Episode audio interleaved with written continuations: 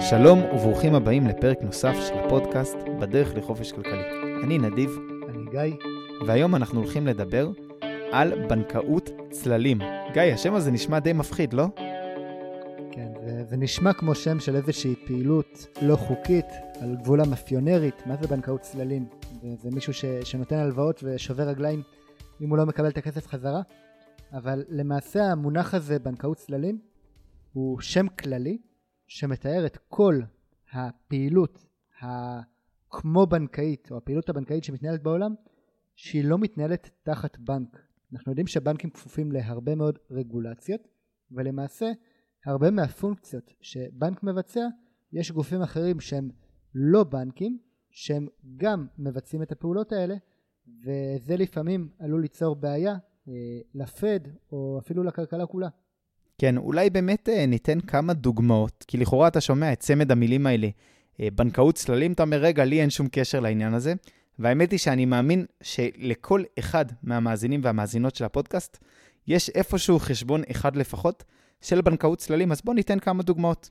אם אני, לדוגמה, פותח חשבון פייפל, ואני מפקיד, בוא נגיד עשרת אלפים שקל, לחשבון PayPal שלי, PayPal יכולים, תלוי בהסכם שלי איתם וכולי, יכולים לקחת את הכסף הזה ולהלוות אותו לגורמים אחרים, ויש לי בעצם חשבון, סוג של פיקדון, בחברת PayPal. מהבחינה הזאת, PayPal משמשים עבורי כסוג של בנק. מה הפונקציה המרכזית ביותר של בנק עבורי כצרכן של הבנק? היא מקום להפקיד את הכסף שלי בבטחה, ואם אפשר, גם לקבל תשואה על אותה הפקדה. גיא, גם חברות ביטוח יכולות להיחשב כבנקאות צללים, נכון?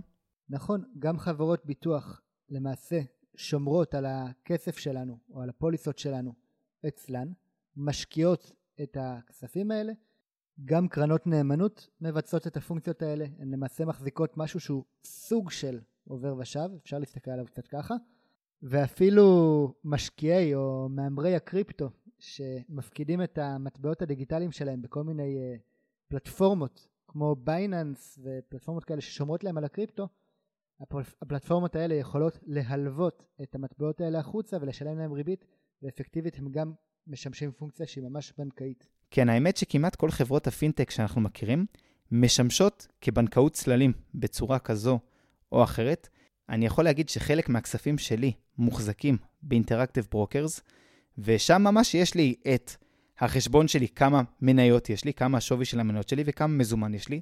אני יכול להוציא כרטיס אשראי של Interactive, אני יכול להוציא פנקס צ'קים של Interactive, אני יכול לשלם מיסים בארצות הברית דרך המערכת של Interactive, ובמובן מסוים, כשאני נמצא בתוך Interactive, אני לא תמיד שם לב שזה לא חשבון בנק. אז גיא, מה, מה ההבדל? מבחינתי, מה אכפת לי? אני, אני יכול להגיד, והיו שלבים בחיים שאמרתי, למה אני בכלל צריך חשבון בנק? שכל הכסף שלי ייכנס, שהשכר שלי, המשכורת, העבודה, whatever, ייכנס לחשבון של Interactive, ואני אעשה את כל ההתנהלות שלי משם, בשביל מה בכלל שמישהו ירצה להחזיק חשבון בנק? מבחינה פרקטית, יכול להיות שאתה לא באמת צריך חשבון בנק. כלומר, כמו שאמרת, באמת יש בנקי צללים כאלה שמאפשרים לך את רוב, אם לא את כל, הפונקציות הבנקאיות. יש לבנקי הצללים שני חסרונות משמעותיים, שחיסרון אחד זה שהכספים שם לא מבוטחים בביטוח הפדרלי בעצם שמגן על פקדונות. הוא קיים בארצות הברית, יש ביטוח של עד 250 אלף דולר על כל פיקדון. מה שנקרא FDIC. נכון, FDIC insurance. בישראל אגב הפיקדונות שלנו לא מבוטחים. אה, אני יודע שבנק ישראל יסתכל על אולי לבטח וזה איזשהו מהלך שהוא בצנרת הרגולטורית. היתרון השני שיש לבנקים ש...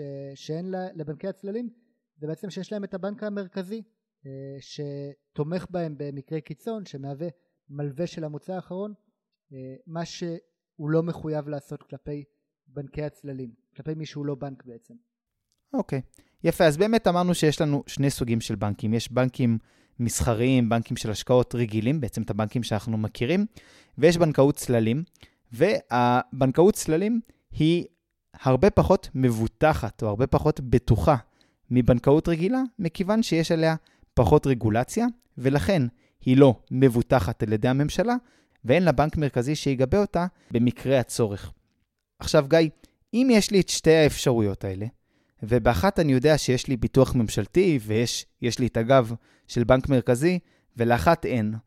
איזו סיבה בעולם יש לי לקחת את הכסף שעבדתי בשבילו מאוד מאוד קשה, ובמקום להפקיד אותו בבנק במקום מבוטח, להפקיד אותו ב PayPal או ב Interactive Brokers או באיזה money market fund, למה שאני אעשה כזה דבר?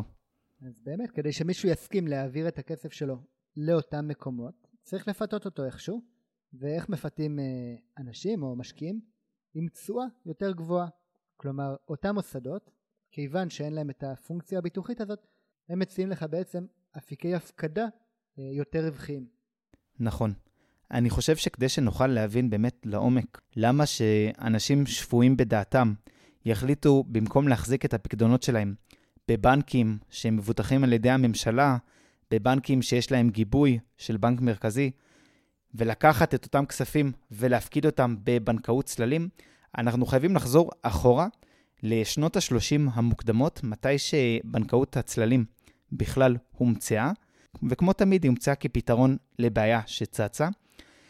מה שקורה בשנות ה-30, אנחנו בשנות השפל הגדול בארצות הברית, ובאמת הקדשנו פרק שלם לנושא של השפל, ודיברנו על כך שרוזוולט עולה לשלטון ומציג את ה-New Deal. ה-New Deal זו רפורמה עצומה שכוללת הרבה מאוד היבטים, ונגענו בחלקם בפרק על השפל הגדול, ואחד ההיבטים המשמעותיים היא רפורמה בתחום הבנקאי. ומה שבעצם קרה, זה שאחרי הקריסה של אלפי בנקים בסוף שנות ה-20, תחילת שנות ה-30, שאלו את עצמם, אנשי ממשל, מה גרם לבנקים להיות כל כך חלשים, שקריסה בבורסה, נכון, קריסה מאוד חריפה, גרמה לגלים כל כך גדולים של ריצה לבנקים, ובעקבות כך פשיטות רגל. ואחת המסקנות שהם הגיעו אליהן, הייתה שהבנקים היו חלשים מכיוון שהייתה תחרות מאוד קשה באותה תקופה בין הבנקים השונים, וכדי לשכנע אנשים להפקיד אצלם את כספם, את הפקדונות, הם היו צריכים להציע ריבית גבוהה יותר מהמתחרים. ופשוט הייתה תחרות בין הבנקים, מי יציע את הריבית הכי גבוהה, וכמובן, ככל שהתחרות הזאת נמשכה, הרווחים של הבנקים הצטמצמו, וברגע שקרה המשבר, פשוט לבנקים לא היה איך להחזיר לכל המפקידים את כספם, והמסקנה שהגיעו אליה היא שצריך לעשות איזשהו שינוי רגולטורי. לרגולציה הזאת שבאמת הגיעו אליה קוראים לה Regulation Q, רגולציה Q, והרגולציה הזאת בסופו של דבר נתנה את הכלים, את הסמכות לפד, לבנק המרכזי, לקבוע מהי הריבית המקסימלית שמותר לבנקים להציע ללקוחות עבור הפקדונות שלהם. אז הרגולציה הזאת מתחילה באמת בשנת 1933, ובהתחלה היא קובעת שלבנקים מותר לשלם לחוסכים על פקדונותיהם עד תקרה של 3% ריבית בשנה. בהמשך, ב-1935, מורידים את התקרה ל-2.5%, וזה באמת היה המצב עד שנות ה-70, שבשנות ה-70 הומצא כלי פיננסי חדש בשם Money Market Mutual Funds. עכשיו, Mutual Fund, כפי שכבר הסברנו באחד הפרקים הראשונים של הפודקאסט, זה בעצם קרן נאמנות, והמשמעות של אותם Money Market Mutual Funds היא שמעכשיו, אתה, גיא, בתור לקוח, יכול במקום להפקיד את כספך בבנק ולקבל ריבית מצחיקה של 2.5% על הפקדונות, אתה יכול להפקיד את כספך אצלי. אני אשלם לך ריבית הרבה יותר גבוהה, אוקיי? כי אני לא מוגבל לרגולציה של בנק מרכזי, אני לא מוגבל לרגולציה Q, ומה שאני אעשה כדי שאני אוכל לשלם לך את אותה ריבית גבוהה, זה שאני אקח את הכסף שלך ואני אשקיע אותו. אני לא אשקיע אותו במניות, אני אשקיע אותו באגרות חוב קצרות מועד, ולכן אתה בתור לקוח, למרות שאתה לא מקבל את הביטוח מצד הממשלה, ולמרות שאתה יודע שאותו בנק צללים, אותו money market, גם הוא לא, אין לו גיבוי של הבנק המרכזי ברגע האמת, אתה אומר, טוב, לפחות הריבית שאני מקבל על העו"ש שלי, על הפקדונות שלי, על המזומן שיש לי, היא ריבית גבוהה. והרבה אנשים זה מאוד קסם להם. אני אגיד אפילו על עצמי, שכשאני התחלתי להיכנס לתוך עולם ההשקעות ב-2017-2018, אני אמרתי לעצמי, טוב, יש לי כסף, אני לא באמת יודע שום דבר לגבי פיננסים, לגבי השקעות. אני לא רוצה לאבד את הכסף שלי, אז, אבל אני כן רוצה שהכסף שלי יהיה מוגן מפני אינפלציה, אז איפה אני יכול להשקיע את הכסף, לקבל תשואה קטנה, תשואה מינימלית, כדי שאני אוכל במקביל לזה שאני לומד את התחום. וכשאני גיליתי שיש כזה דבר, money market mutual funds, אמרתי, אה, זה הפתרון המושלם לאנשים כמוני.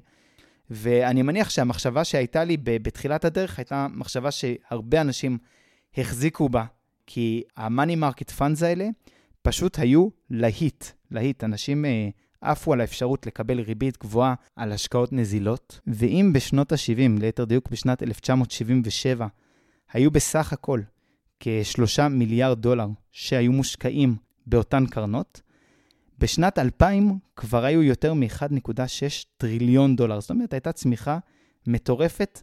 כסף פשוט זרם, אם צריך בצורה מטאפורית, כסף פשוט זרם בנהר עצום מחשבונות בנקאיים רגילים, מפקדונות בנקאיים רגילים, לפקדונות וחשבונות בתוך אותן קרנות.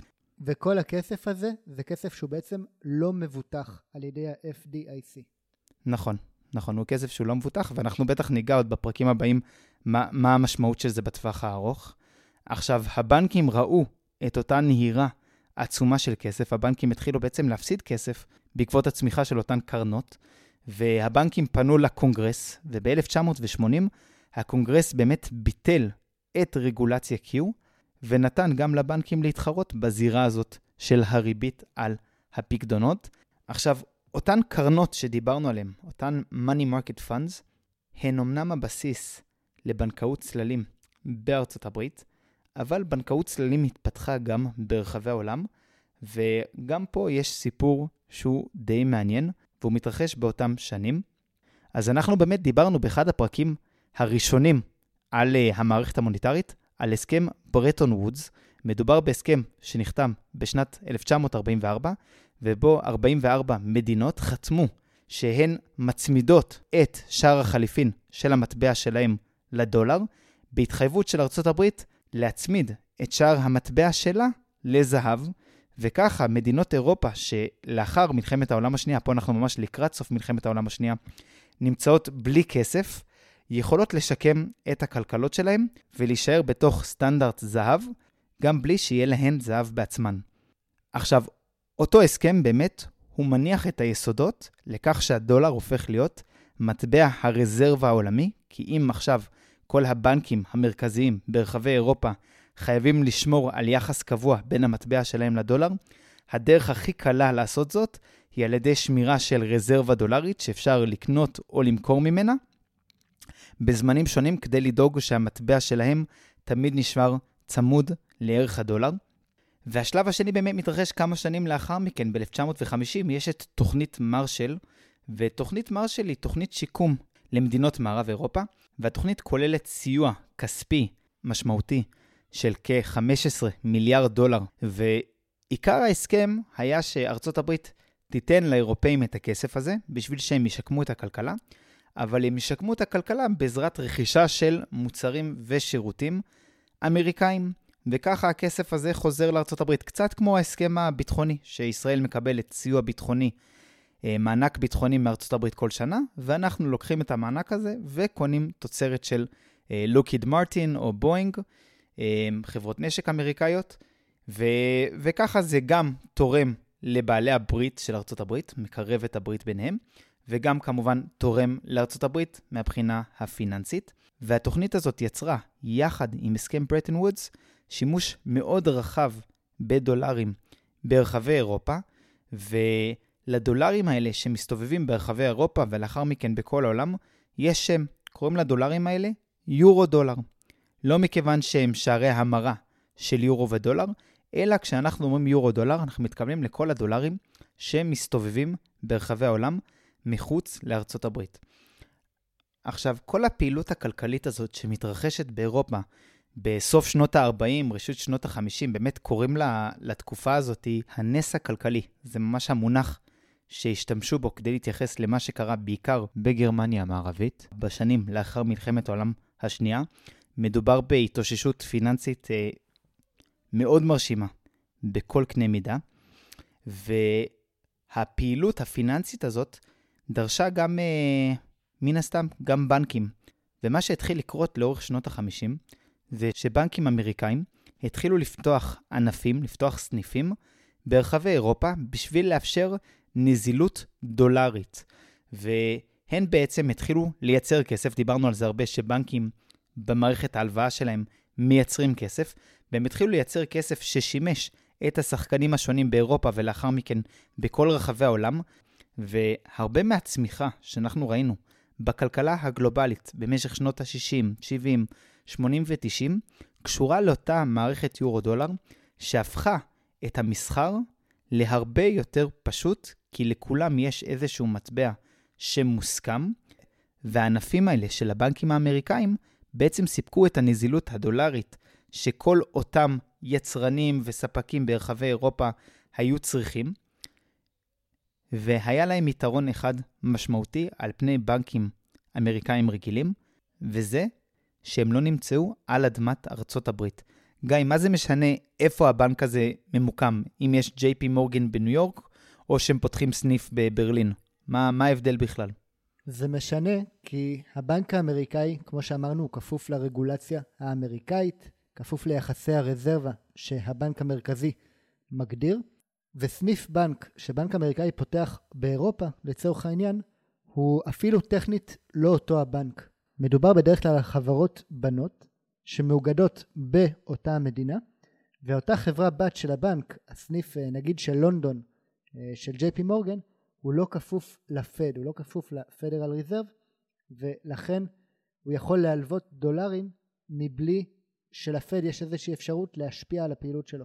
וזו באמת הבעיה הגדולה של בנקאות הצללים, עצם זה שבמערכת בנקאות רזרבה, בנקים תמיד חשופים לסכנה של ריצה אל הבנקים.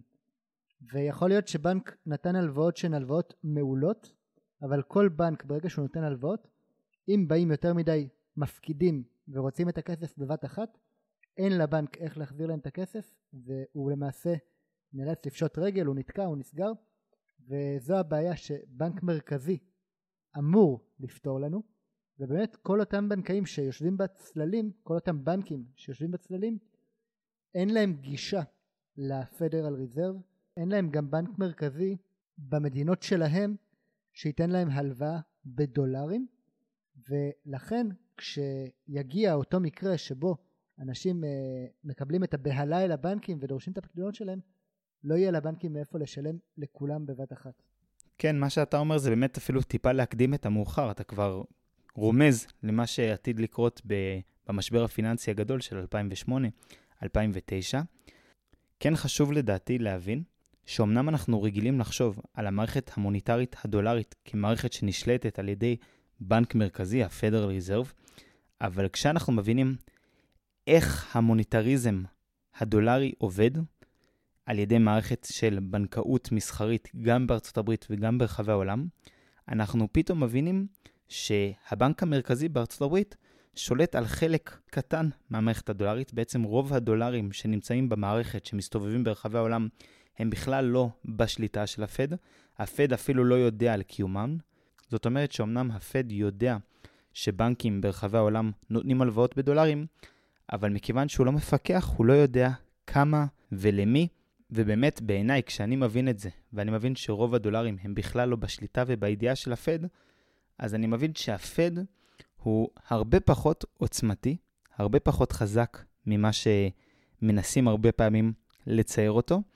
ויותר מזה אני אגיד, כשאנחנו מבינים את מערכת היורו-דולר, אנחנו מבינים את הביקוש העצום שיש לדולרים ברחבי העולם, אנחנו מבינים למה למרות שהבנק המרכזי בארצות הברית או הממשלה ממשיכים לשחרר דולרים לתוך הכלכלה, אנחנו לא רואים אינפלציה משמעותית של הדולר, בטח לא ביחס למטבעות אחרים, ואפשר לבדוק את זה דרך מדד ה-DXY.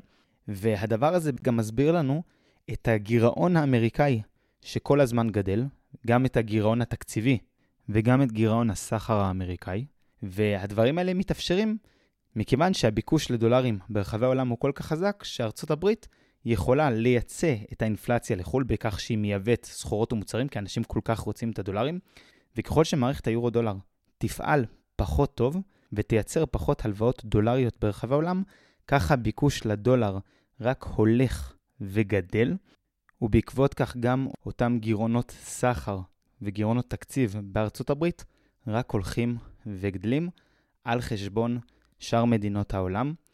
זו מערכת שהיא יחסית מורכבת, אני יודע שהפרק הזה היה יחסית טכני, אבל בעיניי הוא מאוד מאוד חשוב, והוא מהווה בסיס להבין את מה שקורה בכלכלה שלנו היום, מהווה בסיס להבין את המשברים הפיננסיים שחווינו בחיים שלנו, ולדעתי גם נותן לנו אינדיקציה די טובה להבין לאן הדברים הולכים, ואני מקווה שמצאתם בפרק הזה ערך. תודה שהאזנתם לפרק נוסף של הפודקאסט בדרך לחופש כלכלי. אתם מוזמנים לעקוב אחרינו בדף הפייסבוק, לשאול שאלות, להעיר הערות. איננו יועצים פיננסיים, ולכן יש לקחת כל מה שנאמר בפודקאסט בערבון מוגבל. אנחנו בסך הכל משתפים אתכם בדרך שלנו לחופש כלכלי. בהצלחה.